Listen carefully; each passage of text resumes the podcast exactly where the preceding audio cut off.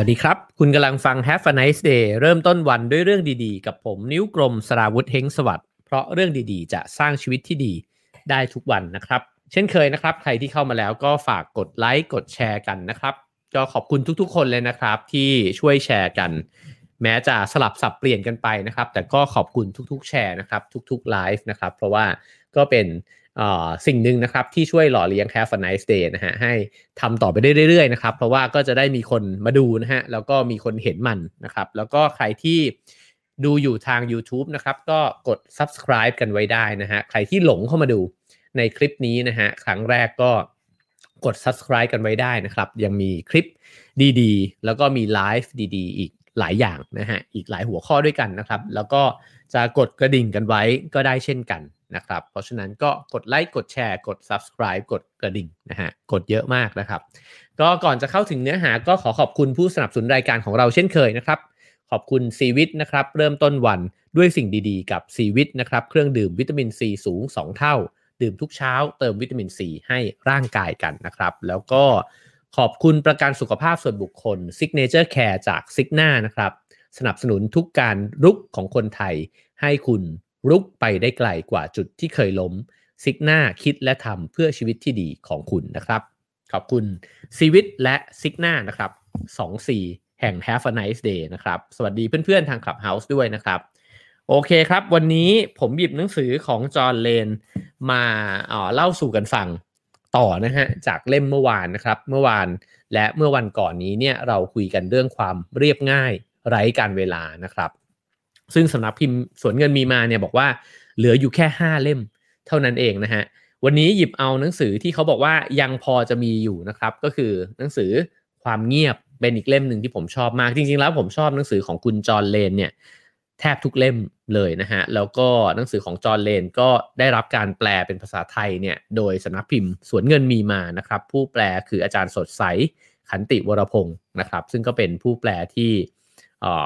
เป็นนักแปลในดวงใจของผมอีกท่านหนึ่งเช่นกันนะครับ หนังสือเรื่องความเงียบผมมีเวอร์ชั่นนี้นะฮะ ซึ่งเขาก็มีเปลี่ยนปกไปแล้วก็พิมพ์ออกมาใหม่นะครับ ใครที่สนใจสามารถ search หานะฮะสำนักพิมพ์สวนเงินมีมานะครับ ได้ทาง Facebook นะครับ แล้วก็ลองสั่งซื้อกันมาอ่านดูได้นะครับ ถ้าเกิดว่าฟังวันนี้แล้วเกิดรู้สึกว่าอ๋อรู้สึกว่าชอบนะครับ แล้วก็อยากอ่านละเอียดละเอียดนะครับภาษาอังกฤษเนี่ยเขาชื่อว่า The Spirit of Silence นะฮะ ซึ่งในเวอร์ชันพิมพ์ครั้งที่ 2 น่าจะปรับชื่อภาษาไทยนิดนึงเป็นพลังความเงียบนะฮะ โอเคครับ เราจะมาคุยเรื่องความเงียบ ผมตั้งชื่อหัวข้อว่าเงียบไม่ใช่เหงานะฮะ และเราต้องการมันมากกว่าที่คิดนะครับ คือนั่นสิ ความเงียบกับความเหงามันต่างกันยังไงนะฮะ ผมว่าเวลาที่เราพูดถึงความเหงากันเยอะ ๆ เนี่ย เราจะมีทัศนคตินะฮะที่เป็นลบต่อความเงียบนะครับแล้วเราก็มักจะรู้สึกว่าเวลาที่มันเงียบๆนะฮะเวลาที่มันไม่มีอะไรทำเวลาที่เอ่อไม่มีกิจกรรม ไม่มีเสียงนะฮะไม่มีผู้คนเนี่ยมันอาจจะสร้างให้เกิดความรู้สึกหรือว่าบรรยากาศของความเหงาขึ้นมาพอบอกว่าเหงาเนี่ยอ๋อเรามักจะรู้สึกไม่ค่อยจะดีสักเท่าไหร่นะฮะเพราะว่าเหงาเหงามันเหมือนกับต้องการใครสักคนต้องการเพื่อนๆ มาห้อมล้อมนะครับหรือว่าต้องการอะไรสักอย่างมาทำนะฮะแต่เงียบมันอาจจะไม่ใช่เหงาเสมอไปก็ได้นะครับ แล้วก็วันนี้เราจะค่อยๆคคุยกันไปว่า เงียบที่ไม่ใช่เหงามันเป็นยังไง แล้วมันก็มีด้านบวกของมันด้วยเช่นกันนะครับ แล้วก็คิดว่าเหมาะมากกับวันหยุดนะฮะเพราะว่าในวันหยุดแบบนี้เนี่ย แต่ละคนก็คงจะมีช่วงเวลานะครับ ที่จะอยู่เงียบๆกันบ้างนะครับ แล้วผมคิดว่าไม่ใช่เฉพาะในวันหยุดเท่านั้น แต่ว่า ในชีวิตปกติทั่ว ๆ ไปเนี่ยเราทุกคนล้วนแล้วแต่ต้องการสภาวะที่เงียบสงบ เพื่อจิตใจของเรานะครับ แล้วก็เพื่อฟื้นฟูเยียวยา ทั้งกายและใจของเราด้วยนะฮะเริ่มต้นจากคำนำสำนักพิมพ์เลยนะฮะเขาเขียนไว้ว่าความเงียบเนี่ยเป็นบ่อกเกิดของความสร้างสรรค์ และการเยียวยา ทั้งสองสิ่งนี้เนี่ยสำคัญกับชีวิตเรามากเลยนะฮะก็คือ ถ้าเราไม่เงียบเลยเนี่ย เราอาจจะรู้สึกมึนก็ได้ แล้วมันก็อาจจะทำให้ความคิดสร้างสารรค์ต่างๆ นานาเนี่ยมันสลายหายไปนะครับ คือมันเมื่อมันไม่มีความว่างที่มากพอนะฮะมันก็เหมือนกับอาการตกผลึกตกตะกอนของความคิดเนี่ยมันไม่มีนะฮะแล้วก็การเยียวยาก็สำคัญเช่นกัน การเยียวยาก็คือการที่เราอาจจะใช้ความคิดนะฮะใช้ใจของเรา แล้วก็ใช้กายของเราด้วยเนี่ยถ้าจน มันน่วมนะฮะการที่เราได้อยู่เงียบๆบ้างเนี่ยมันก็จะช่วยฟื้นฟูสิ่งต่างๆเนี่ยให้มันกลับมาดีขึ้นนะฮะต่อเนื่องจากเมื่อวานนะครับ ก็เขาก็พูดถึงนะฮะว่าสังคมบริโภคนิยมเนี่ยที่กระตุ้นให้เราต้องบริโภคสิ่งต่างๆ ตลอดเวลานะครับ มันก็อ่อมันก็ประกอบขึ้นมานะครับ จากความอึกกระทึกเสียงดังนะครับ ความรีบเร่งแล้วก็มันนำมาซึ่งความฉาบฉวยด้วยนะครับ ซึ่งมันไม่ค่อย เอื้อให้กับการบ่มเพาะหรือว่าการพัฒนาจิตใจภายในด้านในของเราสักเท่าไหร่นะครับ ฉะนั้นเนี่ยตัวความเงียบเองนะฮะมันจึงดูเหมือนเป็นสิ่งที่ไม่ได้อยู่ในยุคสมัยนี้นะฮะจะว่าไปเนี่ยยุคสมัยนี้เนี่ยมันเป็นยุคสมัยของเสียงดังนะครับ เราชื่นชมความดัง ความดังเนี่ยไม่ได้หมายถึงเสียงที่วัดเป็นเดซิเบลได้เท่านั้นนะฮะแต่ว่าเราชื่นชมอ่าความดังในแง่ของนามธรรมด้วย เวลาที่บอกเอ้ยคนนี้ดังนะฮะเราก็รู้สึกว่า เออ มันเป็นคำชื่นชม แต่จริง ๆ แล้วเนี่ยคำว่าดังนั้นเนี่ยมันอาจจะเป็นออีกด้านหนึ่งของมันเนี่ยมันอาจจะเป็นความไม่สงบเลยก็ได้นะครับของชีวิตนะฮะตัวผู้เขียนเองนะครับเขาเขียนคำนำว่า ความเงียบเนี่ยมันเป็นที่พักใจ ผมชอบคำนี้มากเลยนะฮะท่ามกลางเวลาที่เราออกไปใช้ชีวิตข้างนอกนะฮะในชีวิตประจำวันเนี่ยเวลาที่เราอยากพักผ่อนเรามักจะนึกถึงบ้านใช่ไหมครับ แต่จริง ๆ แล้วหัวใจของเราเนี่ยมันก็ต้องการบ้านด้วยเหมือนกันนะฮะมันก็ต้องการที่ที่จะกลับไปอยู่ตรงนั้น แล้วก็รู้สึกสบายๆนะครับ รู้สึกว่าได้พักผ่อน รู้สึกเป็นตัวของตัวเองนะฮะ ฉะนั้นถ้าเกิดว่าเราอยู่ในสภาพบรรยากาศที่มันอื้ออึงตลอดเวลา เต็มไปด้วยเสียงของผู้คนโฆษณาสื่อนะครับที่พยายามจะบอกเราอย่างนู้นอย่างนี้เนี่ยมันก็เหมือนกับใจเราเนี่ยมันไม่ได้พักเลยนะฮะทีนี้ถ้ามีโอกาสที่จะได้อยู่กับความเงียบบ้างเนี่ยใจก็เหมือนได้กลับบ้านนะครับ จริงๆมาถึงตอนนี้เนี่ยอาจจะลองชวนเพื่อนๆผู้ฟังนะครับ มาลองพักใจกัน สักสามฟืดก็ได้นะครับ ลองอยู่กับความเงียบโดยที่ไม่มีเสียงผมด้วยนะฮะกันสักช่วงระยะเวลาหนึ่งนะครับ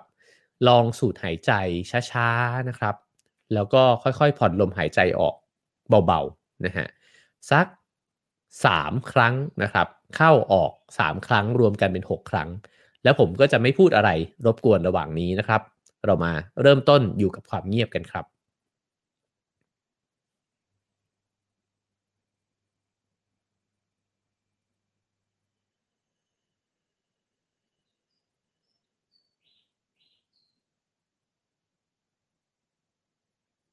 โอเคครับ ผมว่าแต่ละคนก็น่าจะได้สัมผัสนะฮะถึงความรู้สึกที่แตกต่างนะครับ เวลาที่เราอยู่กับความเงียบด้วยสภาวะที่เป็นบวกนะฮะอยู่กับความเงียบแบบตั้งใจที่เราอยากจะอยู่กับความสงบนั้นนะฮะมันก็จะแตกต่างไปจาก ความรู้สึกว้าวุ่นใจ เวลาที่เรารู้สึกว่าทำไมมันเงียบเหงาจังเลย มันเป็นคนละความรู้สึกเลยนะครับ ฉะนั้นเนี่ยถ้ามีโอกาสได้สัมผัสประสบการณ์แบบนั้นบ้างนะฮะแล้วก็ยิ่งจะดีถ้าทำมันได้อย่างสม่ำเสมอนะครับ บางคนอาจจะจัดเวลาที่จะอยู่กับความเงียบเนี่ยในช่วงเช้า บางคนก็อาจจะในช่วงเวลาที่รอใครสักคนนะฮะเวลาที่นัดใครแล้วยังไม่มานะครับ ก็เป็นช่วงเวลาที่อยู่กับความเงียบได้ บางคนอาจจะใช้เวลาช่วงเย็น และบางคนก็ใช้เวลาช่วงก่อนนอนนะฮะผมว่าประสบการณ์ในลักษณะแบบเมื่อกี้เนี่ยยืดเวลามันออกไปได้อีกนะฮะมันอาจจะบางคนทำ5นาที 10 นาที 15 นาที ยิ่งทำอ๋อได้สม่ำเสมอ แล้วก็ยาวนานมากขึ้นเนี่ยผมคิดว่าเราจะชินกับความธรรมดานะครับกับการที่ปล่อยทุกอย่างให้มันเป็นไปนะฮะแล้วก็กับการที่อยู่กับสภาวะที่มันไม่ต้องการเสียงอะไรมากระตุ้นเราเนี่ยได้มากขึ้นนะครับ ฉะนั้นเนี่ย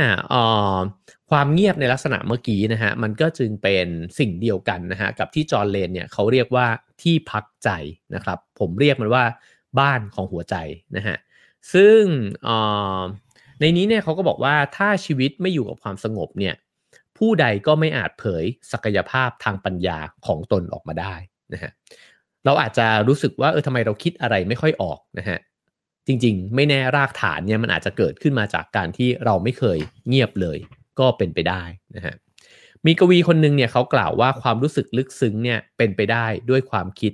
ที่ลึกซึ้งนะครับ และผู้เขียนเขาก็เติมไปว่า และด้วยความเงียบอันเลิศล้ำนะฮะก็คือถ้าเกิดว่าเงียบเนี่ยเราจะรู้สึกอะไรมากขึ้นนะครับ เพราะว่าจริงๆ ก็ปฏิเสธไม่ได้ว่าประสาทสัมผัสของมนุษย์เนี่ยมันเปิดรับ ทุกประตูเลยนะฮะพร้อมๆกัน เราจึงไม่ได้สัมผัสความรู้สึกที่ลึกๆเนี่ยจริง ๆ เช่น บางคนบอกว่าถ้าเราหลับตาเราจะได้ยินมากขึ้นใช่ไหมฮะถ้าเกิดว่าเออเราไม่ฟังนะฮะเช่นถ้าเมื่อกี้อย่างเราเงียบเนี่ยบางคนก็อาจจะรู้สึกมากขึ้นว่าเฮ้ยลมมันพัดมาปะทะตัวอะไรแบบนี้นะฮะหรือบางคนอาจจะได้กลิ่นอะไรบางอย่าง ที่ตอนที่ไม่เงียบเนี่ยเราไม่ได้กลิ่นนะฮะเพราะฉะนั้นความรู้สึกที่ลึกซึ้งเนี่ยมันเกิดขึ้นจากความเงียบ ที่เลิศล้ำนะฮะอันนี้จอร์เลนใช้คำนี้นะครับ แล้วก็มันมักจะนำมาซึ่งความคิดที่ลึกซึ้งด้วยเช่นกันนะฮะสิ่งหนึ่งนะฮะที่เป็นอุปสรรคนะครับเขาบอกว่าเพราะว่าในโลกสมัยใหม่เนี่ยเราเชื่อว่าความสัมพันธ์กับผู้คนนะฮะมันเป็นสิ่งที่มันเป็นสิ่งที่นำมาซึ่งความสนุก แล้วก็นำมาซึ่ง ความสำเร็จด้วยนะฮะการที่เรามีคอนเน็ชันต่างๆ ได้พบเจอผู้คนนะครับแล้วก็ได้พูดคุยประชุมสังสรรค์กันเนี่ยนะฮะมันก็จะนำมาซึ่งผลลัพธ์ที่เป็นความสำเร็จ แน่นอนนะฮะมันจำเป็นที่ต้องมีช่วงเวลาแบบนั้น แต่พอค่านิยมแบบนี้เนี่ยมันเกิดขึ้นตลอดเวลาในชีวิตเราเนี่ยมันทำให้เรารู้สึกว่าช่วงเวลาที่เราไม่มีปฏิสัมพันธ์กับใครเลยเนี่ยมันเป็นช่วงเวลาที่ไร้ค่านะฮะแล้วก็ไม่ค่อยนำมาซึ่งอะไรสักเท่าไหร่ ไม่มีทั้งความบันเทิงนะไม่มีทั้งประสิทธิผล ในการทำงานนะครับ ซึ่งการที่ให้ความสำคัญกับคอนเน็ชันแบบนี้เนี่ยมันเลยทำให้เราไม่ให้ความสำคัญกับสภาวะแบบ disconnection นะฮะก็คือสภาวะที่เราไม่ต้องติดต่อสื่อสารกับใครนะฮะแล้วก็อยู่ตามลำพัง แบบนี้เนี่ยก็เราจึงรู้สึกอยู่ไม่สุขอะว่าไงผมชอบคำนี้มากเลยนะฮะอยู่ไม่สุข ซึ่งหมายความว่าเราต้องทำอะไรบางอย่างนะฮะหรือต้องคุยกับใครบางคนตลอดเวลานะครับ แล้วมันก็เลยเป็นแบบที่คำมันบอกนี่แหละว่า พออยู่ไม่สุขมันก็เลยไม่สุขนะ ถ้าเกิดว่าอยากจะสุขบ้างก็อาจจะต้องไม่ทำอะไรดูบ้างนะครับ ซึ่งสิ่งเหล่านี้เนี่ยไม่ได้หมายความว่าความเงียบเนี่ยมันควรจะแผ่ปกคลุมไปทั้งทั่วภูมิประเทศของชีวิตนะฮะ แต่ว่ามันควรมีช่วงว่างให้กับความความเงียบบ้างนะฮะ ซึ่งมันก็คือการจัดสมดุลนั่นเองนะครับ หนังสือเล่มนี้หนังสือเล่มนี้เนี่ยเขียนไว้ดีนะฮะเขาบอกว่า เช่นเดียวกัน กับท้องนานะฮะที่ต้องมีช่วงพักดิน ด้วยการปล่อยทิ้งไว้สักระยะ เพื่อให้ต้นข้าวเนี่ยงอกงามฉันใดนะฮะการได้พักเนี่ยโดยที่ไม่ถูกขัดจังหวะนะครับก็ย่อมให้ประโยชน์กับเราฉันนั้น ก็คือว่าถ้าดินเนี่ยมันได้พักเนี่ยมันก็จะมีพืชพันธุ์เนี่ยขึ้นมาได้แบบสมบูรณ์ได้อีกครั้งหนึ่งนะฮะแต่ว่าชีวิตของเราเนี่ยท่ามกลางเสียงอื้ออึงเนี่ย เรามีช่วงเวลาให้ดินของเราได้พักมากน้อยแค่ไหนนะครับ มาถึงบทแรกนะฮะเขาพูดบอกว่าปลาเนี่ยอยู่กันเป็นฝูง นกก็บินเป็นฝูงนะฮะแต่สัตว์บางชนิดเนี่ยเช่นแมวนะฮะเราก็กำลังหันไปนอนแองแมงผึ่งพุงอยู่นะฮะต้มมัดแมวเนี่ยเป็นสัตว์เลี้ยงที่ชอบอยู่เงียบๆตามลำพังนะครับ ซึ่งเขาบอกมนุษย์เนี่ยเป็นส่วนผสมกันของสัตว์ทั้ง 2 แบบนี้นะฮะก็คือว่าเราเนี่ยใช้เวลารวมกลุ่มนะฮะแล้วก็เราก็จำเป็นที่จะต้องมีเวลาเดี่ยวๆด้วยเหมือนกันนะครับแล้วก็ไอ้เจ้าความวิเวกความเงียบที่ได้อยู่เดี่ยวๆเนี่ยมันคือการทำให้เราได้รู้ว่าเราคือใคร ผมคิดว่ามันเป็นวงจรนะครับ คือเวลาที่เราได้อยู่คนเดียวเนี่ยมันทำให้เราเจอคำตอบนะฮะว่าตกลงแล้วเราต้องการเป็นใคร เราต้องการอะไรในชีวิต แล้วหลังจากนั้นเราค่อยออกไปจากจากตัวเองนะฮะหรือว่าจากบ้านเนี่ยเพื่อไปทำสิ่งที่มันเป็นเป้าหมายที่เราเข้าใจตัวเองแล้วเนี่ยให้มันเกิดขึ้น แต่ถ้าเกิดเราไม่มีเวลาพักดินเลยเนี่ยเราก็จะใช้ชีวิตไปโดยที่เป็นชีวิตในแบบที่คนอื่นบอกว่าดีนะครับสิ่งนี้ก็เลยสำคัญนะฮะว่าเราอาจจะต้องเป็นแมวบ้างนะฮะในการที่จะอยู่เงียบๆคนเดียวนะครับ นี้เราเอามา มีคนอบอกว่าให้พาต้มมัดมานะฮะดูดูความง่วงของเขานะฮะ นี่คือจริง ๆ บอกว่าอยากอยู่คนเดียวมากตอนนี้ หลับอยู่เดี๋ยวไว้จะพาหนียวมูลมาบ้างนะครับ ง่วงมากเลยวันนี้ เอาต้มมัดมาให้เป็นภาพจำนะฮะ ว่าเราควรจะใช้ชีวิตแบบแมวกันบ้างนะครับขนติดเต็มหน้าเลยนะฮะ ทีนี้หนังสือเล่มนี้เนี่ยเขาจะยกตัวอย่างนะครับของของความเงียบที่มันอยู่ในวัฒนธรรม แล้วก็อยู่ในชีวิตเนี่ยหลาย ๆ ตัวอย่าง ผมจะค่อยๆ เล่าไล่เรียงไปนะครับ อาจจะไม่ครบ แต่ว่าก็จะดึงเอาที่คิดว่าน่าสนใจมาเล่าสู่กันฟังนะครับคำพูดหนึ่งเนี่ยเป็นของอีลิกฟรอมนะครับซึ่งก็เป็นนักจิตวิเคราะห์นะครับเขาบอกว่าเดี๋ยวนี้เนี่ยคนส่วนใหญ่เนี่ยรู้สึกแปลกแยก กับจักรวาลนะฮะก็คือแปลกแยกกับสิ่งทั้งหมดรอบๆตัวเนี่ยในระดับที่ลึกที่สุด พวกเขาเนี่ยรู้สึกเบื่อหน่ายกดดัน แล้วก็นั่นก็คือความว่างเปล่าที่ครอบงำวิญญาณของเขานะครับ ความว่างเปล่าและการขาดความพอใจนี้เองนะฮะที่เรียกร้องความเพลินพอใจ ซึ่งเติมเต็มกันด้วยเสียงเอะอะด้วยการครอบครองและด้วยความบันเทิง ดังนั้นก็อย่างที่เราทุกคนรู้กันว่าเสียงเอะอะและความบันเทิงกับยิ่งทำให้เราว่างเปล่า และอยากได้มันมากขึ้นไปอีก สิ่งเหล่านี้ไม่ได้ทำให้เรามีความสุขมากขึ้นเลยนะฮะ from เนี่ยพยายามจะบอกว่า การที่เราอยู่ท่ามกลางเสียงเอะอะและไม่มีความเงียบเลยในชีวิตเนี่ยมันทำให้เราตัดขาดจากทุกอย่างนะครับ ก็คือว่าจริง ๆ แล้วโลกรอบตัวเนี่ยมัน มีสิ่งที่เราจะสัมพันธ์ด้วยมากกว่านั้นนะฮะแต่ว่าพอเราชินนะฮะบางคนเนี่ยบอกว่าเราตายด้านนะครับกับความละเอียดอ่อน แล้วเราก็ชาชิน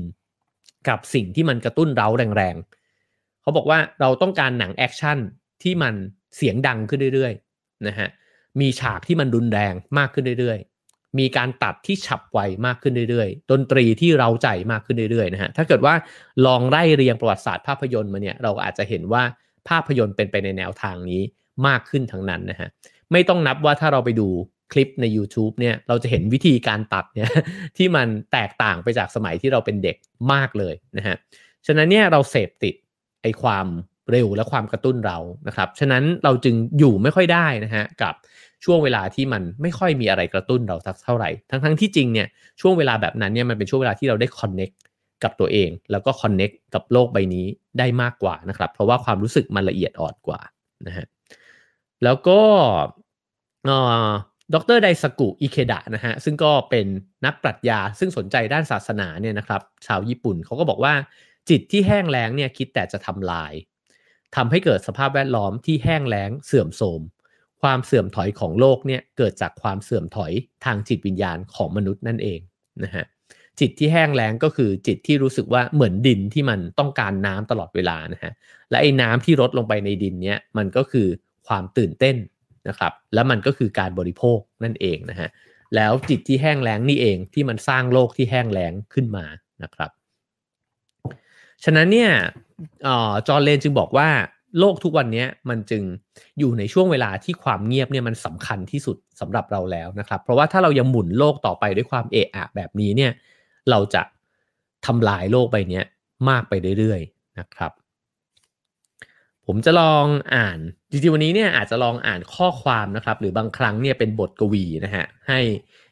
ฟังกันแล้วผมคิดว่ามันเหมาะดีนะฮะกับการพูดถึงความเงียบนะครับ เพราะว่าอ่านช้าๆเนี่ยมันก็เหมือนกับได้อยู่กับความเงียบไปด้วยนะฮะอันนี้เป็นของโทมัสเมอร์ตันนะครับเขาเขียนไว้ว่า การอยู่กับความเงียบ การมอบชีวิตให้กับความเงียบ ฝากชีวิตอย่างเต็มที่ไว้กับทิวทัศน์กว้างไกล สุดตาแห่งป่าเขา หรือทะเล หรือทะเลทราย การนั่งเงียบๆตอนพระอาทิตย์เคลื่อนขึ้นเหนือดินแดนนั้น เปล่งแสงสว่างอย่างเงียบๆครอบคลุมไปทั่วแดน การสวดมนต์และทำงานยามเช้า ใช้แรงกายและพักผ่อนในตอนบ่าย แล้วนั่งสมาธินิ่งๆ อีกครั้งในตอนค่ำยามราตรีคลี่คลุมอย่างเงียบๆ พร้อมพร้อมกับนำความมืดและดวงดาวมาด้วย นี่คือการงานที่พิเศษจริงแท้ แต่มีคนจำนวนน้อยที่เต็มใจเป็นส่วนหนึ่งของความเงียบนี้ ปล่อยให้ความเงียบซึมซ่านไปในกระดูก หายใจเอาแต่ความเงียบเข้าไปในกาย อิ่มเอิบอยู่กับความเงียบทำให้สัพพธาตุในกาย กลายเป็นความเงียบที่ตื่นตัวอย่างมีพลัง เวลาที่เราฟังข้อเขียนแบบนี้นะฮะเราจะรู้สึกว่า อย่างแรกเลยคือมันเฉยเฉยคือมันเป็นสภาพชีวิตที่มันไม่ใช่เป็นสภาพชีวิตปกติปัจจุบันนะฮะแล้วมันก็แต่แวบที่2เนี่ยมันชวนให้ตั้งคำถามว่าแล้วปัจจุบันเราใช้ชีวิตแบบไหนอยู่นะฮะเราใช้ชีวิตโดยที่ไม่ได้จ้องมองไปไกลๆเลยนะครับไม่ได้มองท้องฟ้าด้วยซ้ำนะฮะแล้วก็ไม่ได้ใช้เวลาแบบเงียบๆนิ่งๆนะฮะหรือตอนกลางคืนเนี่ยเราไม่เห็นความมืดด้วยซ้ำนะฮะน่าสนใจนะครับ การที่เราไม่เห็นความมืด ไม่เห็นดวงดาวไม่เห็นพระจันทร์นะฮะเพราะว่าเราพอมืดปุ๊บเราก็เข้าที่พักนะครับ แล้วก็มันก็ไม่เคยเป็นกลางคืน ถ้าเปิดทีวีมันก็จะหลุดไปอยู่ในโลกอีกใบหนึ่งนะฮะฉะนั้นเนี่ยสิ่งเหล่านี้เนี่ยมันดูเป็นพื้นฐานมากๆ แต่ไอความพื้นฐานมากๆนั้นเนี่ยจริง ๆ มันอาจจะเป็นธรรมชาติของสิ่งมีชีวิตก็ได้นะครับ แล้วเราก็อยู่กับธรรมชาติในลักษณะนั้น เช้าก็ตื่นขึ้นมานะครับ เมื่อพระอาทิตย์ขึ้นก็เห็นมันนะฮะ เมื่อพระจันทร์ขึ้นก็เห็นมันนะฮะแต่ว่าทุกวันนี้เนี่ยชีวิตมนุษย์เนี่ยมันตัดขาดจากธรรมชาติในลักษณะนั้นโดยสิ้นเชิงเลยนะครับ แล้วเราก็เอะอะมะเทิงเนี่ยอยู่ตลอดเวลาจริง ๆ นะฮะเขาพูดถึงนักบวชนะครับ แล้วก็พวกฤาษีทั้งหลายนะครับ โดยที่พูดถึงรากศัพท์คำว่า hermit นะฮะหรือว่าฤาษีเนี่ยในภาษากรีกเนี่ยมีความหมายว่าละทิ้งนะครับ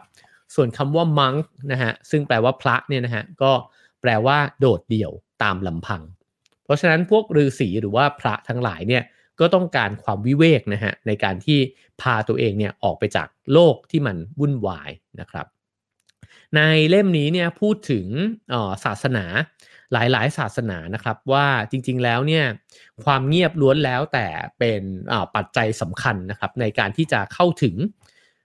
เข้าถึงสิ่งที่ศาสนาทั้งหลายให้คุณค่า บางศาสนาเนี่ยเรียกสิ่งนั้นว่า พระเจ้านะครับ บางศาสนาก็อาจจะเรียกว่าสัจธรรมนะฮะคือการเข้าถึงความจริงสูงสุดนั่นเองนะครับ แล้วก็การที่จะเป็นแบบนั้นได้เนี่ยมันก็คือการที่จะต้องยอมรับนะฮะในการที่จะอยู่กับสภาวะที่มันอาจจะไม่ได้มีข้าวของอะไรมากมายก่ายกองนะฮะแล้วก็ไม่ได้มีสิ่งบันเทิงเริงใจอะไรมากนักนะครับ ก็อย่างศาสนาคริสต์เนี่ยเขาก็ยกตัวอย่างนะครับว่านักบุญหลาย ๆ คนนะครับที่ได้รับการยอมรับแล้วก็เคารพเนี่ยก็ใช้เวลาในการปลีกเร้นกายเนี่ยไปอยู่ตามลำพังนะครับอย่างเช่นนักบุญแอนโทนีนะครับที่ปลีกเล้นไปอยู่ในทะเลทรายในอียิปต์เนี่ยเมื่อปีเอ่อ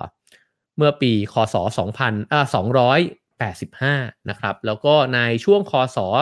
390 กว่าเนี่ยก็มีนักบวชในทะเลทรายเนี่ย มากมายเลยนะฮะมากมายเต็มไปหมดเลยนะครับ แล้วก็นักบุญเบเนดิกเนี่ยก็สร้างอาราม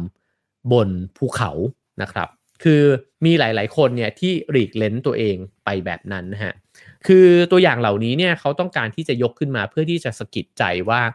ถ้าเราไม่หลีกตัวเองเนี่ยออกไปจากโลกอันวุ่นวายเลยเนี่ยแล้วเราจะเจอความหมายในชีวิตนะฮะหรือว่าสิ่งสำคัญที่มีค่าจริง ๆ ของชีวิตเนี่ยได้ยังไง แล้วเราจะใช้เวลาอีกกี่ปี ในการที่จะใช้ชีวิตออยู่กับการที่อยากจะมีข้าวของนะฮะตามที่เขาผลิตมาเนี่ยให้มากขึ้นเรื่อยๆนะครับ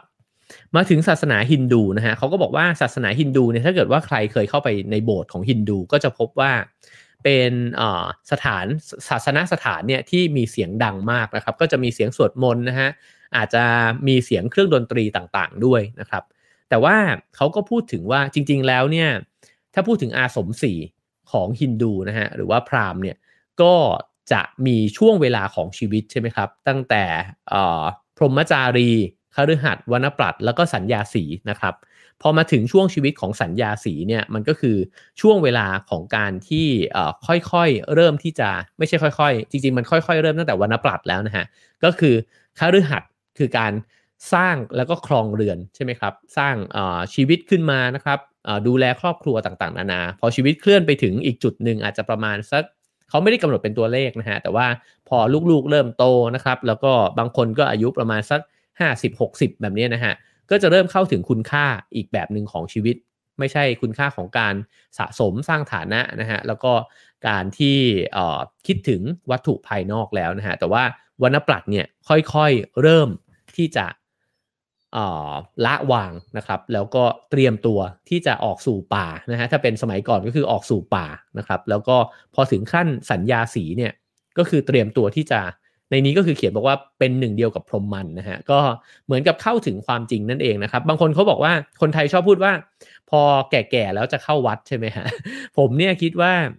แต่ก่อนผมตลกกับเรื่องนี้นะฮะแต่ว่าพอพอแก่ขึ้นแล้วนะแล้วก็มาถึงวัย40เนี่ยผมคิดว่า ออมันเป็นเรื่องที่เป็นปกติมากนะครับ แล้วก็เหมือนมนุษย์เนี่ยใช้เวลาครึ่งชีวิตเนี่ยมากับการแสวงหา แล้วก็การสะสม แล้วก็ใช้เวลาอีกครึ่งชีวิตเนี่ยในการวางสิ่งที่สะสมมานะครับ ซึ่งมันไม่ง่ายมันยากพอกันเลย และไอ้ไอ part หลังอาจจะยากกว่าด้วยซ้ำนะครับ ซึ่งสิ่งเหล่านี้เนี่ยเขาก็พยายามที่จะทำให้เห็นนะฮะว่ามันก็คือการกลับด้านของโลกนะครับ ผมคิดว่าใครที่เคยมีประสบการณ์ในเรื่องการปฏิบัติธรรมเนี่ยจะเห็น เรื่องของการกลับด้านของโลกได้ชัดเจนนะฮะอย่างตอนที่ผมทำรายการแล้วก็ไปปฏิบัติธรรมนะฮะที่วัดป่าสมพนัทเนี่ยผมก็มีความรู้สึกเลยว่าโลกข้างในกำแพงวัดกับโลกข้างนอกกำแพงวัดเนี่ยคุณค่ามันคนละแบบเลยนะฮะข้างในกำแพงวัดเนี่ยมันคือความสงบเงียบนะฮะไม่ใช่ความตื่นเต้นเร้าใจนะครับ มันคือความที่ของน้อยจะดี เพราะว่าน้อยแล้วมันไม่ต้องดูแลเยอะ นะครับมันคือการที่ไม่ต้องทำกิจกรรมอะไรมากมาย ไม่ต้องขยันมากนะฮะแต่ก็มีความตั้งใจนะฮะในการที่จะปฏิบัติภาวนานะครับ คือมันกลับด้านของโลกมากและนั่นแหละผมว่ามันเป็นเส้นแบ่งนะฮะระหว่างจุดเปลี่ยนจุดตัดของจากคฤหัสถ์ไปสู่วรรณปรัตนะครับ ซึ่งไว้เรามาขยี้เรื่องนี้กันยาวๆสักครั้งหนึ่งก็ดีนะครับทีนี้เนี่ยอันหนึ่งที่น่าสนใจในหนังสือเล่มนี้นะครับเขาก็บอกว่า สำหรับชาวฮินดูเนี่ยนะฮะเวลาที่เขาจะอุทิศต่อทวยเทพนะฮะแล้วก็เข้าไปอยู่ในโบสถ์แล้วก็ทำพิธีกรรมนะฮะเวลาที่เข้าไปแล้วเนี่ยการที่จะถวายความเคารพต่อเทพเนี่ยนะฮะเขาใช้คำว่าทัศนะ ซึ่งทัศนะเนี่ยแปลว่าการเห็นนะครับ ซึ่งการเห็นเนี่ยมันคือการเห็นทางศาสนา หรือว่าเห็นสิ่งศักดิ์สิทธิ์นั้นนะฮะ คือเวลาที่จะบูชาเทพนะครับ ไม่ว่าอะไรก็แล้วแต่เนี่ยก็คือให้ยืนตรง อยู่ตรงหน้าเทพองค์นั้น แล้วก็เห็นเทพองค์นั้น ก็คืออาจจะเห็นอันนี้ผมคิดว่าคงเป็นสองมิตินะฮะก็เห็นรูปเคารพนะฮะที่ประดิษฐานอยู่นะครับ แล้วก็อาจจะเห็นถึงตาในด้วยก็ได้นะครับ เพราะว่ามันก็คือการการบ้านทางจิตใจจิตวิญญาณนะฮะซึ่งการเห็นเนี่ยผมคิดว่า น่าสนใจแล้วก็สำคัญนะครับ เพราะว่าเขาบอกว่าในสภาวะนั้นเนี่ยที่คนที่ทำการเคารพบูชาเนี่ยเห็นเทพองค์นั้นนะฮะมันคือสภาวะแห่งความสงบเงียบ แม้ว่าเขาจะอยู่ในโบสถ์ที่เต็มไปด้วยผู้คนพลุกพล่าน เดินกันอยู่เต็มไปหมด เต็มไปด้วยเสียงสวดมนต์นะฮะแล้วก็อาจจะมีเสียงของเครื่องดนตรีต่างๆเนี่ยแต่ว่าสภาวะนั้นการเห็นเนี่ยมันสงบมาก มันทำให้คิดครับว่าจริง ๆแล้วเนี่ยสิ่งศักดิ์สิทธิ์นะฮะ มันก็คือการให้ความสำคัญ อาจารย์ประมวลเพ่งจันเนี่ยเคยพูดคำนี้ว่า สิ่งต่างๆ จะศักดิ์สิทธิ์และมีพลังเมื่อใครสักคนเนี่ยให้ความสำคัญกับสิ่งนั้น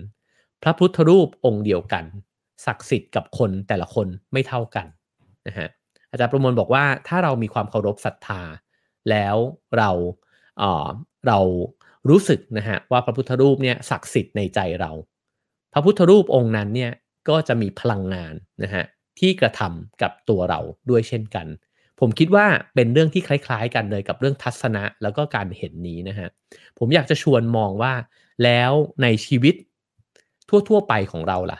มันมีสิ่งที่เราเห็นในแง่ของคำว่าทัศนะแบบนี้เนี่ยกี่ครั้งนะครับในแต่ละวัน จึงไม่แปลกนะฮะที่พิธีชงชาของญี่ปุ่นเนี่ยให้เราหยิบถ้วยชานะฮะขึ้นมาพินิษพิจารณาทุกมุมเลยนะครับ แล้วก็มองเห็นทั้งด้านที่เป็นความงามของมันนะฮะวัสดุของมันสีสันของมันนะครับหรือกระทั่งคุยกันด้วยซ้ำว่าใครเป็นคนปั้นมันขึ้นมา ดินที่ใช้เนี่ยมันมาจากท้องที่ไหนนะฮะการพินิษพิเคราะห์แบบนี้เนี่ยมันคือการเห็นนะฮะแล้วก็การที่ใช้เวลาใช้สตินะครับอยู่กับสิ่งนั้นจริง ๆ แล้วสิ่งนั้นเนี่ยมันจะศักดิ์สิทธิ์ขึ้นมาทันที แล้วมันก็จะงดงามด้วยนะฮะ ก็เลยคิดว่าในสภาวะที่มันเป็นการเห็นแบบนั้นเนี่ยมันตรงกับที่จอร์เลนพูดเลยนะฮะเมื่อไหร่ที่เราเห็นอะไรบางอย่าง เราจะเงียบในหัวใจเรานะครับแล้วก็ถ้าเกิดว่าเราไม่เคยมีสภาวะนี้หรือว่ามีมันน้อยเนี่ยก็ไม่แปลกนะฮะที่เราจะฟุ้งซ่าน แล้วก็เราก็จะรู้สึกว่า โอ๊ยทำไมวันนี้หมดวันแล้วมันปวดหัวมันเหนื่อย หรือว่ามันน่าเบื่อขนาดนี้นะเพราะว่ามีสิ่งดี ๆ มากมายเลย หรือว่าสิ่งที่มีคุณค่าสวยงามนะฮะมากมายเลยที่ผ่านเข้ามาในชีวิตเราในวันนั้นเนี่ยแต่เราไม่เห็นมัน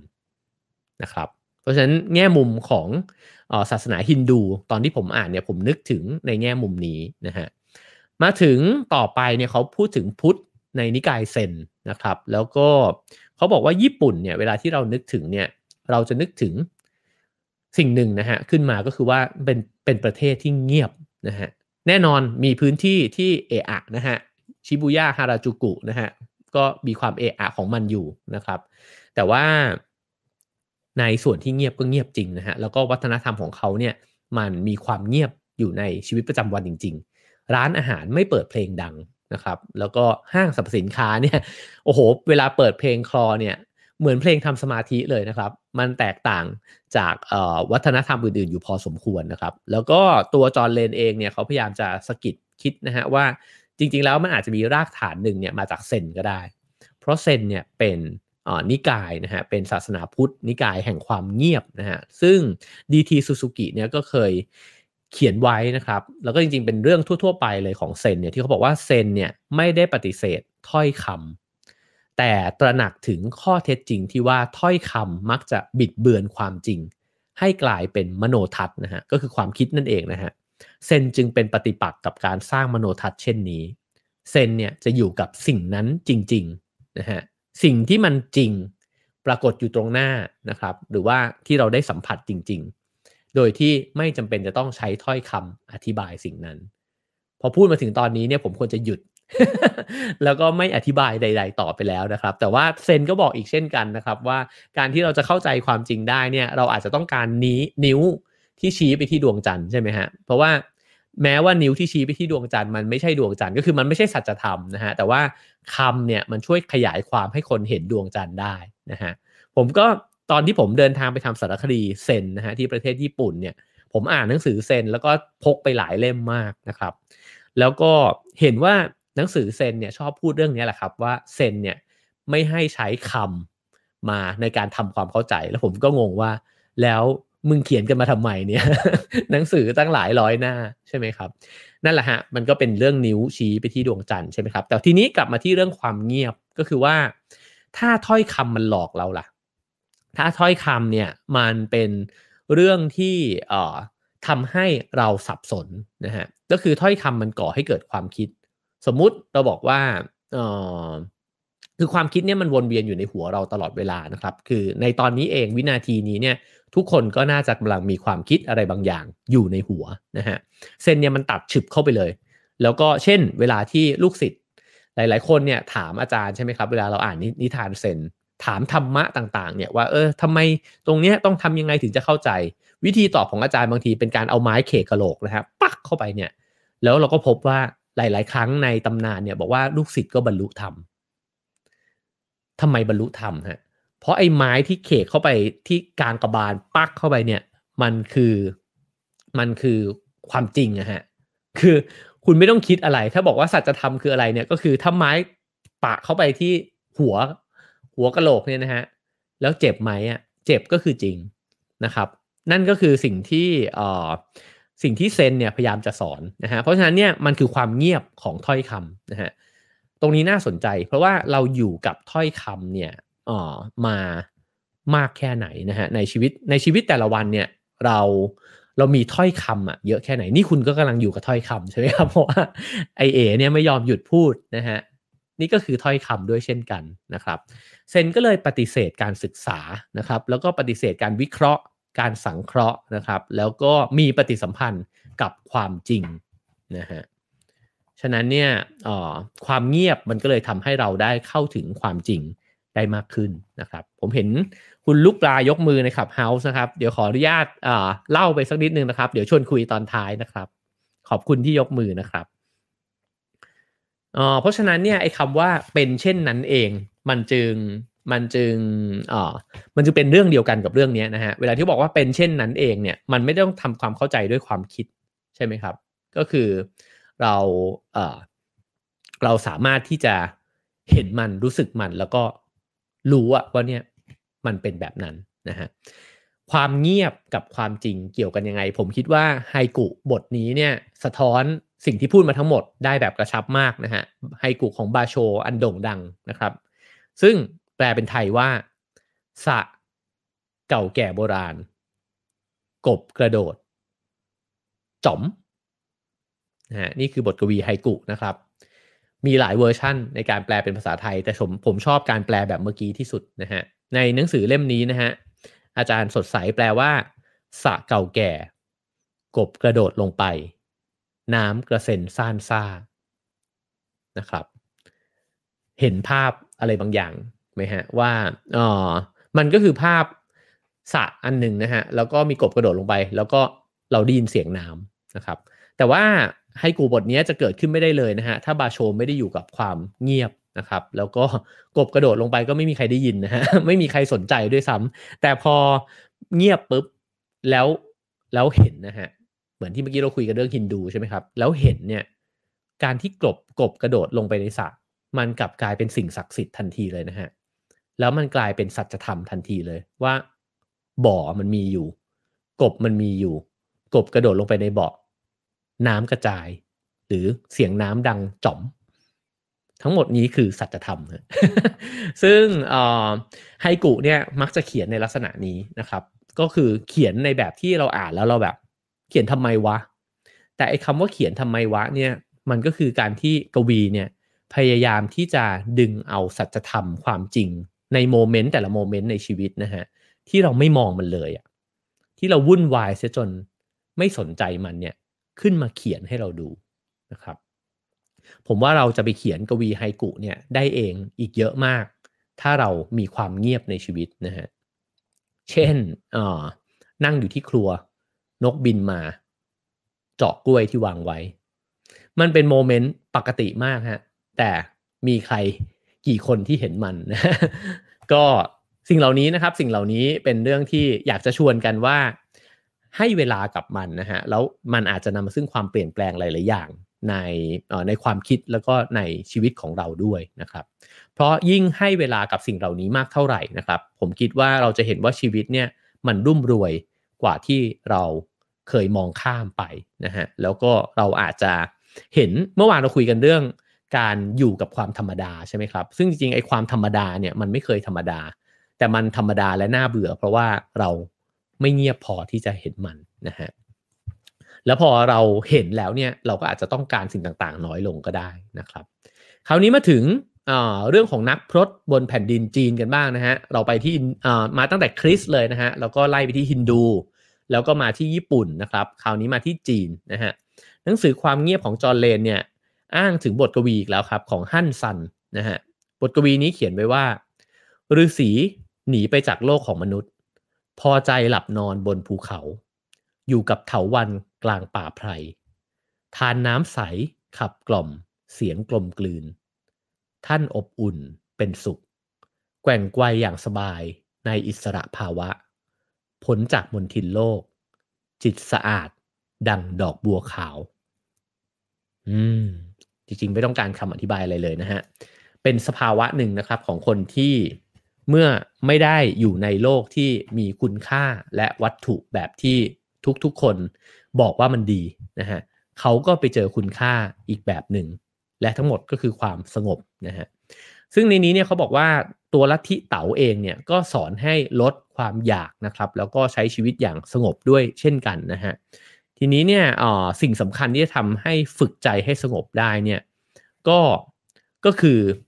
การที่เราจะต้องทำงานกับด้านในของเราเองนะครับ ซึ่งไม่ได้หมายความว่าจะต้องปลีกวิเวกเนี่ยไปอยู่กับป่าเขาเสมอไป แต่ถ้าในใจเราเนี่ยมันเปลี่ยนคุณค่าเสียแล้วเนี่ยไอความเอะอะมะเทิงทั้งหลายเนี่ยมันก็ทำอะไรเราไม่ได้เช่นกันนะครับ ผมคิดว่าหลาย ๆ คนคงจะเจอจุดเปลี่ยนของชีวิตนะครับ เช่น ตอนที่เราวัยรุ่นเนี่ย เราอยากได้อะไรเยอะแยะมากมายเต็มไปหมดเลยนะฮะแล้วก็พอเราโตขึ้นไปเรื่อยๆเนี่ยแล้วเรามีความรู้สึกว่าเออไม่อยากซื้อไอ้อันนี้แล้วอะนะฮะผมเนี่ยยังเหลืออีกอย่างเดียวที่ผมหยุดซื้อไม่ได้จริงๆคือหนังสือนะแล้วก็ยังไม่สำนึกจนถึงทุกวันนี้นะครับ แต่ก็มีความรู้สึกเหมือนกันว่าเออถ้าเกิดว่ามันเยอะไปถึงจุดหนึ่งเนี่ยเราก็จะมีความรู้สึกว่าไม่อยากได้นะฮะแต่ว่าหลาย ๆ อย่างเนี่ยก็อยากได้น้อยน้อยลงเยอะมากแล้วนะฮะซึ่งมันก็คือ การเปลี่ยนคุณค่าในในใจด้วยเหมือนกันนะครับ แล้วก็ไอไอบรรดาเสียงเราทั้งหลายเนี่ย มันจะกลายเป็นเสียงที่ไม่ค่อยมีผลทันทีเลยนะครับ ผมเล่าเรื่องนี้ให้ฟังเล่นๆแล้วกันครับ คือมีพี่คนหนึ่งนะฮะก็คือพี่อ้อยดรสรณรัตน์การจนวณิชเนี่ยซึ่งเป็นประธานมูลนิธิโลกสีเขียวนะครับ ซึ่งเป็นคนที่รักธรรมชาติมาก ๆ รักสัตว์ต่างๆ นานามาก ๆนะครับ เวลาที่เออผมอยู่ที่บ้านแล้วก็เห็นนกที่หน้าตาไม่คุ้นนะฮะมาที่บ้านเนี่ยผมก็จะแอบถ่ายรูปนกไว้นะครับ แล้วก็เวลาโพสต์ลง Facebook ไปเนี่ย พี่อ้อยก็จะเข้ามาคอมเมนต์บอกว่าโอ้ยอิจฉาจังเลยอะที่บ้านแบบมีนกตัวนี้ด้วย คือสำหรับพี่อ้อยเนี่ยทรัพย์สมบัติที่ล้ำค่านะครับคือนกคือธรรมชาติคือแบบเอ้ยถ้าเห็นดอกไม้มันออกดอกเนี่ย เออเนี้ย น่าอิจฉาจังเลย น่าอิจฉากว่าแบบว่า คุณขับรถยี่ห้อนี้อีกนะฮะ ผมก็เลยคิดว่าจริง ๆ แล้วคุณค่าของแต่ละคนมันมันไม่เหมือนกันนะครับ แล้วก็ไอ้คุณค่าที่เกิดขึ้นแบบธรรมชาติเนี่ย มันมักจะเกิดขึ้น พร้อม ๆ กับการใส่ใจด้วยนะฮะ วันนี้เราคุยกันเรื่องความเงียบนะครับ เราก็เลยจะคุยเรื่องนี้กันเยอะสักนิดหนึ่งนะฮะ คราวนี้หนังสือเล่มนี้เนี่ยหลังจากที่พยายามฉายภาพให้เห็นนะฮะว่าศาสนาต่างๆนะครับพยายามที่จะให้ความสำคัญกับสภาวะที่เงียบสงบของจิตใจนะฮะก็พูดถึงผู้คนบ้างนะครับผมจะลองเล่าเท่าที่เวลาจะอำนวยก็แล้วกันนะฮะจริงๆ ถ้าไม่รีบก็จะเล่าให้ให้หมดเลยนะในบทถัดมานะครับเขาพูดถึงผู้คนบ้าง แล้วก็อ้างคำพูดคลาสสิกนะของเบรสปาสกาลนะครับว่า สาเหตุอย่างเดียวที่ทำให้มนุษย์เป็นทุกข์คือ เขาไม่รู้ว่าจะอยู่เงียบๆ ในห้องของตนได้อย่างไรนะครับตามด้วยฟรานซ์คาฟกานะครับซึ่งก็เป็นนักเขียนนะฮะบอกว่าคุณไม่จำเป็นต้องออกไปจากห้อง นั่งนิ่งๆที่โต๊ะ แล้วฟัง ไม่ต้องฟังด้วยซ้ำแค่รอเท่านั้น ไม่ต้องรอ ขอเพียงนั่งนิ่งๆ อยู่กับความวิเวก โลกจะเผยตนต่อคุณ อย่างอิสระคาฟกานี่เวลาเขียนหนังสือนี่เครียดมากนะครับ แต่ว่าวักนี้เนี่ย เป็นสัจธรรมเลยทีเดียวนะฮะ ไม่ต่างจากจากบาโช บทกบกระโดดลงน้ำเมื่อกี้เลยนะฮะ ก็คือจริง ๆ แล้วเนี่ยผมว่าเหมาะกับช่วงสงกรานนี้มากเลย คือเราอยากจะออกไปนู่นไปนี่ใช่ไหมฮะ แต่ว่าคาฟกาเนี่ยบอกว่าไม่ต้องออกไปไหนฮะ นั่งเฉยๆ แล้วรอครับ แล้วโลกมันจะเผยตัวออกมา ให้คุณเห็นเองนะครับ แล้วผมว่ามันเป็นเรื่องเดียวกันกับ คำที่ธรรมะเขาบอกว่าเป็นเช่นนั้นเองนะฮะแล้วถ้าเกิดว่าเราอยู่กับความเป็นเช่นนั้นเองได้เมื่อไหร่เนี่ยโอ้เราจะมีความพอใจในชีวิตที่ง่ายมากขึ้นมากนะครับ ผมเคยเล่าเรื่องนี้ในคลิปเรื่อง Nature Connection นะครับ สามารถย้อนกลับไปดูได้นะฮะทาง YouTube นะครับ ว่าผมเคยไปฝึกแบบฝึกหัด เรื่องของการได้ยินนะครับ การใช้หูเนี่ยให้มันได้ได้ประสิทธิภาพสูงสุดนะครับ แล้วเขาก็ลองให้ใช้การสแกนแผนที่เสียงนะครับ ด้วยการนั่งหลับตา แล้วก็อยู่จดจ่ออยู่กับเสียงนะครับ แล้วเราจะค่อยๆได้ยินเสียงจากใกล้ที่สุดนะฮะอาจจะนกตัวที่บินอยู่ใกล้ๆนะฮะแล้วก็ค่อยๆไกลออกไป ไกลออกไปเรื่อยๆผมทำที่สวนลุมนะฮะแล้วก็ไกลออกไปไกลออกไป ไกลออกไปจนถึงถนนนะฮะ เสียงผู้คนคุยกัน เสียงคนขยับกระดาษนะฮะ แล้วก็เสียงรถ เสียงมอเตอร์ไซค์ เสียงเจาะถนน เสียงอะไรมากมายกายกองเต็มไปหมดเลยนะฮะ มีทั้งเสียงที่เราชอบ และเสียงที่เราไม่ชอบ แต่ในช่วงเวลาที่ผมฝึกไอ้เจ้าการสแกนแผนที่เสียงอยู่เนี่ย มันมีสิ่งหนึ่งที่เกิดขึ้นซึ่งมหัศจรรย์มากสำหรับผมนะฮะ ก็คือผมไม่รู้สึกเลย ว่าเสียง มันมีเสียงไหนสักเสียงที่ผมไม่ชอบอะ่ะ เพราะผมเพียงแค่ต้องการฟังมันเท่านั้นเองฮะซึ่งมันเป็นความรู้สึกที่แปลกนะครับ ผมว่ามันอาจจะคล้ายๆ กับสภาวะของสมาธิก็ได้ พอเราไม่ได้ตัดสินมันนะฮะว่า อยากจะฟังเสียงอะไร ทุกเสียงมันยังเกิดขึ้นได้ มันคล้ายกันกับเรื่องของสัจธรรมเลยนะฮะก็คือว่าถ้าเรามีความปรารถนาอะไร แล้วเราไม่ได้เราจะเป็นทุกข์ใช่ไหมฮะแต่ถ้าเราอยู่ๆไปแล้วก็บอกว่า เออ อะไรก็ได้ ก็เพียงแค่รับรู้มันนะครับ ซึ่งไม่ได้หมายความว่าเราจะไม่ทำอะไรเลยนะฮะการงานก็ทำอย่างเต็มที่นะครับ แต่ว่าผลลัพธ์ที่มันปรากฏขึ้นมาเนี่ยมันเป็นอะไรก็ได้ก็ได้นะฮะฉะนั้นเนี่ยนี่เป็นสิ่งที่ได้เรียนรู้จากการที่อยู่กับความเงียบ แล้วก็ให้โลกเนี่ยมันเผยตัวออกมาในแบบที่มันเป็นเท่านั้นนะฮะแล้วจริงๆแล้วชีวิตทั้งชีวิตเนี่ยจนกระทั่งลมหายใจสุดท้ายเนี่ยเราล้วนแล้วแต่อยู่ในโลกที่มันจะเผยขึ้นมา ให้เราเห็นเนี่ยไม่เว้นกัน ในแต่ละวันนะครับ แล้วมันก็มีบางวันมันก็เผยตัวออกมาในลักษณะที่เราชอบ ในบางวันมันก็เผยตัวออกมาในลักษณะที่ไม่ถูกใจเราเลยนะครับ แล้วเราจะอยู่ยังไงให้ไม่เป็นทุกข์จนเกินไปนะครับ คราวนี้เนี่ยเขาก็ลองชวนกันนะฮะจากการที่ตัวปาสกาลเนี่ยบอกว่าเราเป็นทุกข์เพราะเราไม่สามารถอยู่ในโลกใบนี้ด้วยการนั่งเงียบๆอยู่ในห้องใช่ไหมฮะ เขาบอกว่าในยุคใหม่มันยิ่งหนักนะครับ เพราะว่าเราเนี่ยเข้าใจว่าความสุขเนี่ยมันคือการกระทำกิจกรรมทางกายนะฮะเราต้องออกไปเดินช้อปปิ้งต้องไปท่องเที่ยวไปเล่นอ่าเซิร์ฟสเก็ตอะไรอย่างเงี้ยนะหรือว่าออกไปวิ่งออกไปทำอะไรก็แล้วแต่นะฮะคือต้องออกไปทำอะไรบางอย่างนะฮะเราถึงจะมีความสุข ไม่ได้ปฏิเสธว่าสิ่งเหล่านั้นไม่เป็นความสุขนะครับเป็น แต่เราเข้าใจว่าต้องทำแบบนั้นเท่านั้นจึงเป็นสุขนะฮะเราจึง ละเลยการที่จะไม่ทำอะไรครับ ซึ่งจริงการไม่ทำอะไรเนี่ยเป็นสุขเหมือนกันนะครับ แล้วก็การไม่ทำอะไรหรือกิจกรรมที่มันเงียบนะฮะมันก็จะสร้างความสุขอีกแบบหนึ่งด้วย เช่น นั่งอยู่บ้านอ่านหนังสือนะฮะวาดรูปทำอาหารนะครับ หรือปลูกต้นไม้ สิ่งเหล่านี้เนี่ยถ้าใครเคยได้สัมผัสมันจริง ๆ นะฮะอย่างมีความสุขเนี่ยเราจะรู้เลยว่าเฮ้ยมันเป็นความสุขอีกแบบหนึ่งอะ ที่ไม่เหมือนตอนที่เราออกไปช้อปปิ้งดูหนังนะฮะหรือว่าเดินทางท่องเที่ยวก็แล้วแต่นะครับเพราะฉะนั้นสงกรานที่หลาย ๆ คนอาจจะติดอยู่กับบ้านนะครับ แล้วก็ออกไปไหนไม่ได้ เพราะว่ากลัวหรือว่ามีความรับผิดชอบนะฮะไม่ไม่ไม่สามารถที่จะออกไปได้ กลัวที่จะเกี่ยวข้องกับเชื้อโควิดเนี่ยนะฮะก็ผมว่าอาจจะเป็นแบบฝึกหัดหนึ่งก็ได้นะฮะที่ทำให้เราได้ลองอยู่เงียบๆนะฮะกับกิจกรรมเงียบๆดูก็ได้นะฮะ ทีนี้เนี่ยสิ่งที่เราจะทำได้คือว่าเราอาจจะต้องฝึกจิตใจนะฮะตัวเองที่ทำให้ไม่ชินนะฮะกับไอความเร้าใจ ซึ่งอันเนี้ยต้องใช้เวลานะครับ แล้วก็ถ้าคุณค่ามันเปลี่ยนแล้ว เราอาจจะเราอาจจะสนใจที่จะฝึกมันมากขึ้นก็ได้นะครับ มาถึงบทกวีของเรียวกันนะครับ เขาพูดถึงเรียวกัน ซึ่งก็เป็นนักบวชเช่นกันนะครับ เรียวกันเนี่ยเขียนบทกวีไว้ว่าข้าไม่สนใจที่จะก้าวไปข้างหน้า ข้าเดินอย่างสบายๆ ให้ทุกสิ่งดำเนินไปในวิถีของมัน มีข้าวสามทนานอยู่ในย่าม มีฟืนใกล้เตาไฟ แล้วจะสนใจใหญ่กับมายาและการบรรลุธรรม ชื่อเสียงและโชคลาภจะมีประโยชน์อันใด ข้านั่งในกระท่อม ฟังเสียงฝนยามค่ำเหยียดขาอย่างอิสระอยู่ในโลก อืม ผมชอบอ่านอะไรแบบนี้มากเลยนะฮะ แล้วก็ ผมคิดว่าวันหนึ่งเนี่ยผมจะผมจะปริ้นพวกบทกวีพวกนี้เนี่ยมาแปะฝาบ้านนะฮะเอ่อจริงๆเซนมักจะพูดแบบนี้นะครับ ก็คือว่าหิวก็กินข้าวนะครับ แล้วก็ถ้ามันต้องอาบน้ำก็อาบน้ำนะฮะแล้วก็ถ้ามันง่วงก็ไปนอนนะครับ นี่คือชีวิตปกติเท่านั้นเองนะฮะแล้วเรียวกันเนี่ยเขาก็บอกว่า เป็นอาจารย์เซนที่มีชีวิตที่แตกต่างจากอาจารย์เซนในยุคสมัยของเขานะฮะที่อยู่ในอารามใหญ่โตนะครับ แต่ว่าเรียวกันเนี่ยอยู่ในชีวิตที่ราบเรียบนะฮะเรียบง่ายมากเลย แล้วก็อยู่ในชนบทของญี่ปุ่นนะครับ สิ่งนั้นเนี่ยทำให้เขาเนี่ยกลายเป็นคนที่เป็นเลิศทางด้านกวีนะครับ แล้วก็เขียนบทกวีเนี่ยเอาไว้มากมายเต็มไปหมดเลยนะฮะแล้วก็ยังเป็นคนที่เขียนตัวอักษรญี่ปุ่นเนี่ยได้สวยงามมากด้วยนะฮะ แต่ว่าเวลาที่คนพูดถึงเรียวกันเนี่ยก็จะบอกว่าเขาเป็นแบบผู้เชี่ยวชาญนะฮะทางด้านพระสูตรนะครับ แต่ว่าตัวท่านเองเนี่ยมักจะบอกตัวเองบอกว่าท่านเนี่ยเป็นคนที่บรมโง่เลยนะฮะ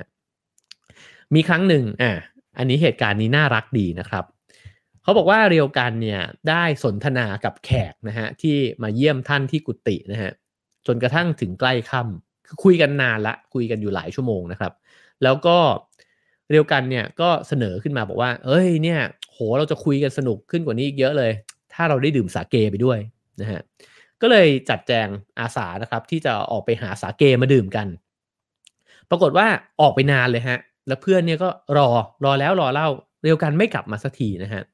เพื่อนที่ชื่อโฮไซเนี่ยก็เลยทนไม่ไหวนะครับ แล้วก็ออกไปเดินตามหา ปรากฏว่าเห็นเดียวกันเนี่ยนั่งอยู่ใต้ต้นสนนะฮะซึ่งห่างจากกุฏิเนี่ยออกไปเนี่ย ไม่กี่ไม่กี่เมตรเท่านั้นเองนะฮะไม่ไม่ไกลสักเท่าไหร่นะฮะแล้วก็เรียวกันเนี่ยเงยหน้ามองพระจันทร์อยู่นะครับ แล้วก็แบบโอ้โหแบบชวนฝันเลยไฮโซเอ่อโฮไซนะฮะก็เลยเดินไปตะโกนเรียกเรียวกันบอกว่า โอ้ยท่านทำอะไรอยู่นี่ผมรอท่านมาสามชั่วโมงแล้วเนี่ยไปหาสาเกอยู่ที่ไหนนะครับ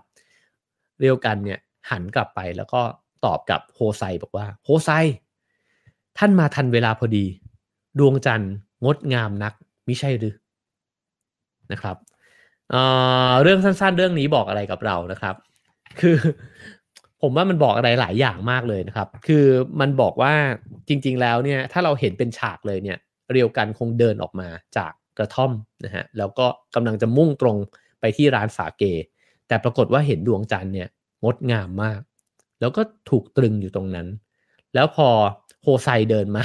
แล้วก็เหมือนหงุดหงิดแล้วนะฮะเรียวกันก็ไม่ได้สนใจความหงุดหงิดนั้นนะฮะแต่ว่าชี้ชวนให้ดูว่าดูสิ พระจันทร์มันงามมากเลยนะ ไม่มาดูด้วยกันละ่ะ ก็คือถ้าเกิดว่ามีสภาวะเงียบภายในนะฮะเวลาเห็นสิ่งที่มันงามเนี่ยมันจะงามแบบไม่รู้ทวีคูณไปเท่าไหร่นะครับ แล้วก็ไอ้ความงามนั้นเนี่ยมันตรึงให้อยู่กับปัจจุบันขณะมากๆนะฮะผมก็รู้สึกว่ามันเป็นเรื่องเล่าที่ตลกนะฮะตลกดี แต่ในความตลกนั้นเนี่ยมันก็มันก็ลึกซึ้งมากเช่นกันนะครับ โอเคครับผม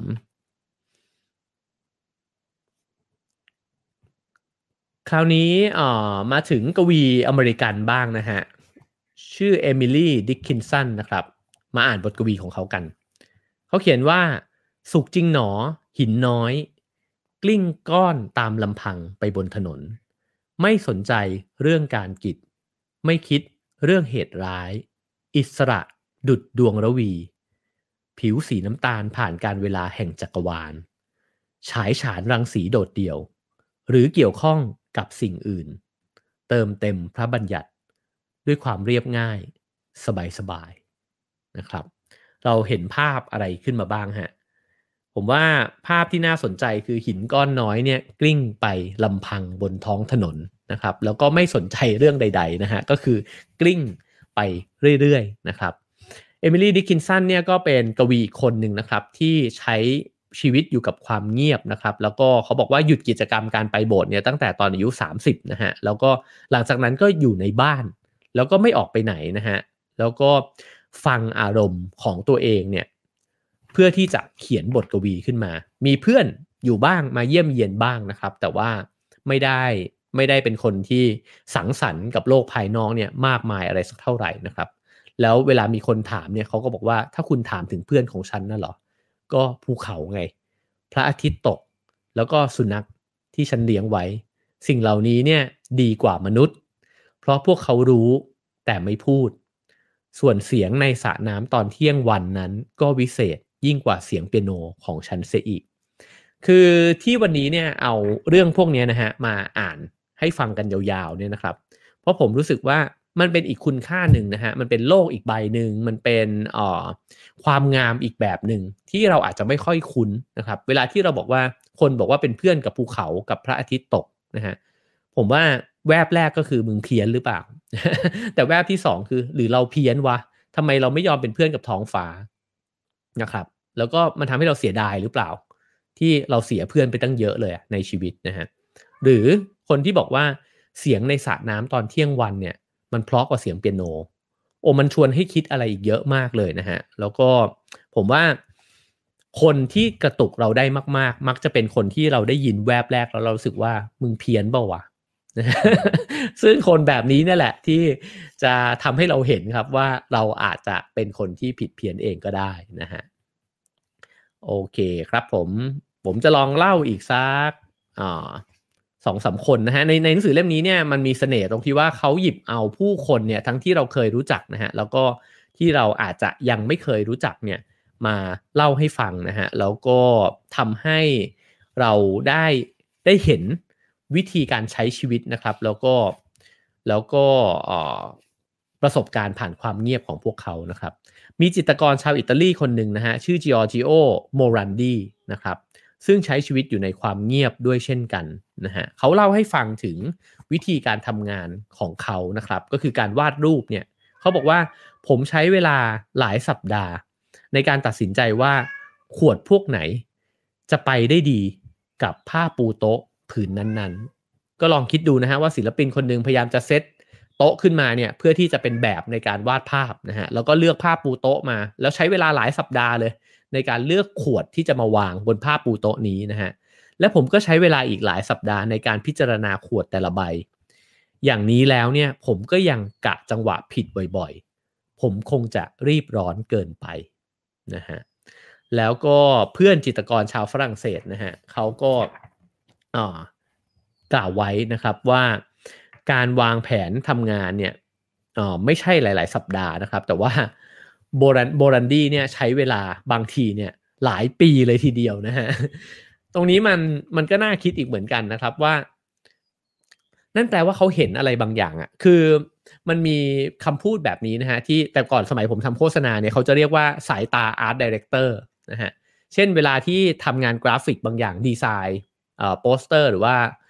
ad บางตัวพิมพ์ ad บางตัวเนี่ยนะฮะแล้ว art director เนี่ยนั่งขยับกันกับพี่ที่เขาทำ Photoshop เนี่ยว่าเออพี่ผมขอขยับตรงเนี้ยอีกนิดนึงอีกนิดนึงนิดนึงนิดนึงเนี่ยมันคือแบบมิลเดียวฮะคือมันเล็กมาก แต่ว่า art director เนี่ยเขารู้สึกว่ามันต่างแหละแล้วเรารู้สึกว่า มันต่างตรงไหนวะ ผมว่านี้อาจจะเป็นสายตาเดียวกันกับสายตาศิลปินก็ได้นะครับ ที่เขาเห็นความต่างว่าถ้าขวดมันตั้งตรงนี้แล้วแสงมันตกกระทบตรงนี้แล้วไฮไลท์มันขึ้นตรงนี้วาดออกมามันจะสวยกว่าแค่การขยบออกมาสักนิดหนึ่งอะ่ะแล้วสิ่งเหล่านี้มันก็เป็นเรื่องเดียวกันนะครับ กับเรื่องของการให้เวลานะครับ การที่อยู่กับ ไอ้เจ้าความเงียบสงบในจิตใจนะฮะมันจึงจะเห็นความต่างเหล่านี้นะฮะถามว่าเราต้องเห็นแบบนี้ตลอดเวลาไหมผมว่าก็คงจะหลอนนะฮะเป็นผมผมก็อาจจะไม่ไม่สามารถที่ทำแบบนั้นตลอดเวลาได้นะฮะแต่ว่าถ้าเราไม่เห็นสิ่งเหล่านี้เลยเนี่ยนั่นแปลว่าชีวิตเราเออได้สูญเสียความละเอียดอ่อนไปแล้วนะครับ ก็ ครับผมอ๋อทางไลฟ์ภาพหายไปเหรอฮะแป๊บหนึ่งนะครับ จะ เอ๊แต่มันก็ยังติดอยู่นะ ขอซ่อมภาพแป๊บหนึ่งนะครับ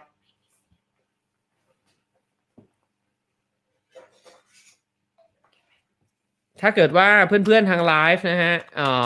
ดูอยู่แล้วภาพและเสียงยังโอเค ฝากบอกกันมานิดนึงนะครับ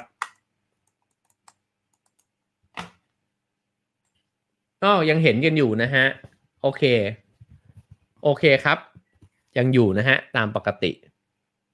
ขอบคุณมากนะครับ ภาพเสียงโอเคอยู่นะฮะ โอเคครับผม ก็ออมาพูดถึงศิลปินเอ่อ Giorgio Morandi ต่อนะครับ เขาก็บอกว่าเอ่อจริงๆแล้วเนี่ยสิ่งเหล่านี้เนี่ยมันอาจจะเป็นเรื่องเดียวกันนะฮะกับความ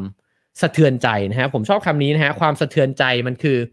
บางคนเนี่ยทำไมทำไมหนังบางเรื่องเนี่ยเราเข้าไปดูแล้ว บางคนร้องห่มร้องไห้จะเป็นจะตายนะฮะแล้วก็บางคนบอกว่า ไม่เห็นมีอะไรเลยนะฮะแน่นอนประสบการณ์ชีวิตที่ต่างกันก็ส่วนหนึ่งนะฮะแต่ความละเอียดอ่อนของใจเนี่ยก็มีผลต่อเหมือนกันนะฮะต่อการเสพศิลปะนะครับ ต่อการชิมอาหาร ต่อการเสพธรรมชาตินะครับ บางคนเนี่ยเห็นธรรมชาติบางวิวเนี่ยถึงขั้นน้ำตาคลอเลยนะครับ แล้วก็หลาย ๆ คนเนี่ยเห็นแบบภาพบางภาพนะฮะก็ถึงขั้นน้ำตาคลอขึ้นมาได้นะครับ เราจะทำยังไงให้เรา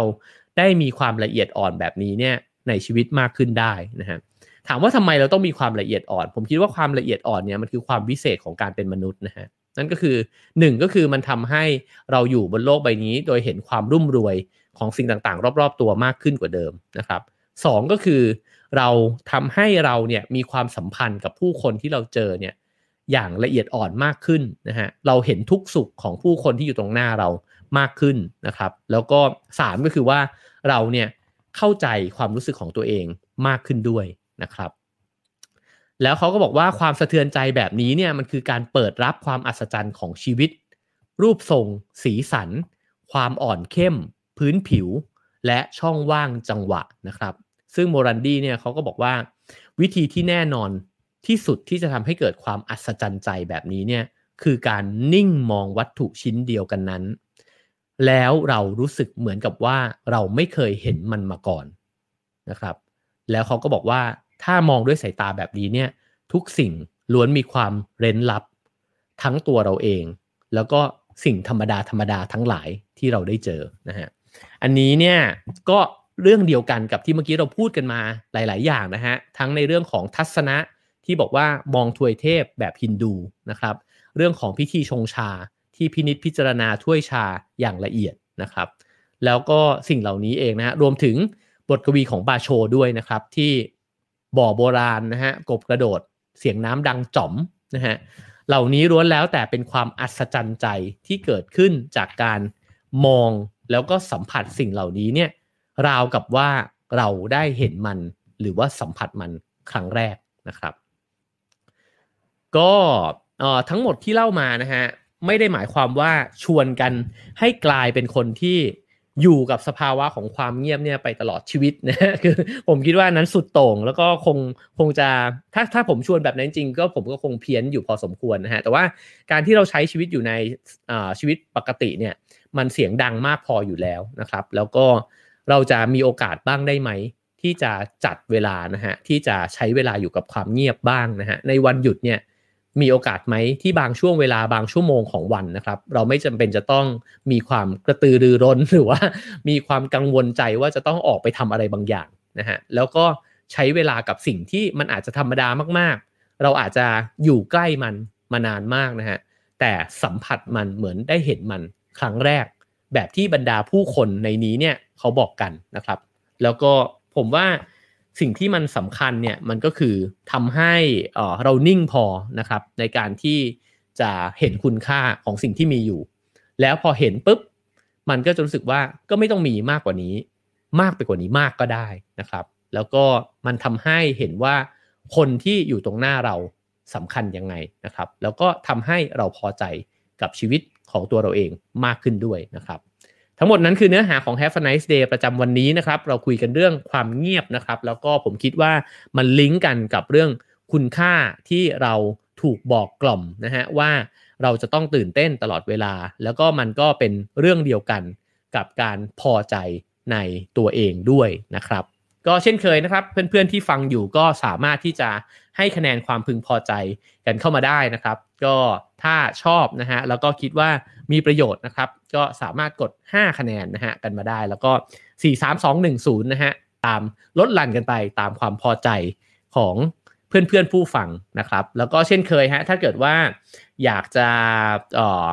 ฟังเรื่องไหนนะฮะพิมพ์กันเข้ามาได้นะครับ ผมก็จะไล่อ่านตลอดนะฮะแล้วก็จะหยิบเอามาเล่าสู่กันฟังนะครับ แล้วก็ฝากกดแชร์นะฮะกันสักคนละหนึ่งแชร์ใครที่ พิ่งเข้ามาดูก็กด subscribe ใน YouTube กันไว้ได้นะครับ ก็ต้องขอขอบคุณผู้สนับสนุนรายการของเรานะครับ ก็คือซีวิตนะฮะ ดื่มซีวิตเพื่อเติมวิตามินซีเสริมภูมิคุ้มกันนะครับ และวิตามินซีก็ช่วยป้องกันหวัดด้วยนะครับซีวิตเป็นแบรนด์คุณภาพที่พัฒนาจากประเทศญี่ปุ่นนะครับ แล้วก็ขอบคุณประกันสุขภาพส่วนบุคคล Signature Care จากซิกหน้านะครับ สนับสนุนทุกการรุกของคนไทย ให้คุณรุกไปได้ไกลกว่าจุดที่เคยล้มนะครับ ซิกหน้าคิดและทำเพื่อชีวิตที่ดีของคุณนะครับ ขอบคุณซิกหน้าและซีวิตมาณที่นี้ด้วยนะครับ ก็วันนี้นะฮะเป็นวันหยุดก็หวังว่าทุกคนจะได้ใช้เวลาในช่วงวันหยุดนะฮะในอาจจะในแง่มุมที่เปลี่ยนแปลงไปก็ได้นะครับ ก็คือว่าเราอาจจะไม่ได้ต้องการสิ่งตื่นเต้นในช่วงวันหยุดสงกรานนะครับ แต่ว่าเราต้องการเวลาสติ ความใส่ใจนะครับ แล้วก็การเห็นคุณค่าของสิ่งที่เรามีอยู่ แล้วก็อยู่เงียบๆนะฮะ บ้างนะครับ อาจจะไม่ต้องยาวก็ได้นะครับ 5 นาที 10 นาที 15 นาที หรือชั่วโมงหนึ่งนะฮะลองอยู่กับความเงียบดูบ้าง เมื่อไหร่ที่เราเริ่มชินกับความเงียบเนี่ย มันจะเหมือนที่ปาสกาลบอกไว้ว่า เราถ้าเราเป็นทุกข์จากการที่อยู่คนเดียวนิ่งๆ ในห้องตัวเองไม่เป็นเนี่ย ในทางกลับกันคือถ้าเราอยู่เป็น อยู่เป็นในลักษณะที่ว่าอยู่กับความเงียบเป็นนะฮะเราอาจจะเป็นทุกข์น้อยลง แล้วก็มีความสุขมากขึ้นก็ได้นะครับ ก็ แฮปปี้วันที่ 14 นะครับในช่วงสงกรานนะครับ พรุ่งนี้กลับมาเจอกัน7โมงเช้านะครับ กับเรื่องที่จะหยิบเรื่องเบาๆ มาเล่าอีกครั้งหนึ่งนะครับ ก็เจอกันพรุ่งนี้นะครับ วันนี้ขอให้มีความเงียบที่เป็นสุขนะครับ Have a nice day ครับผม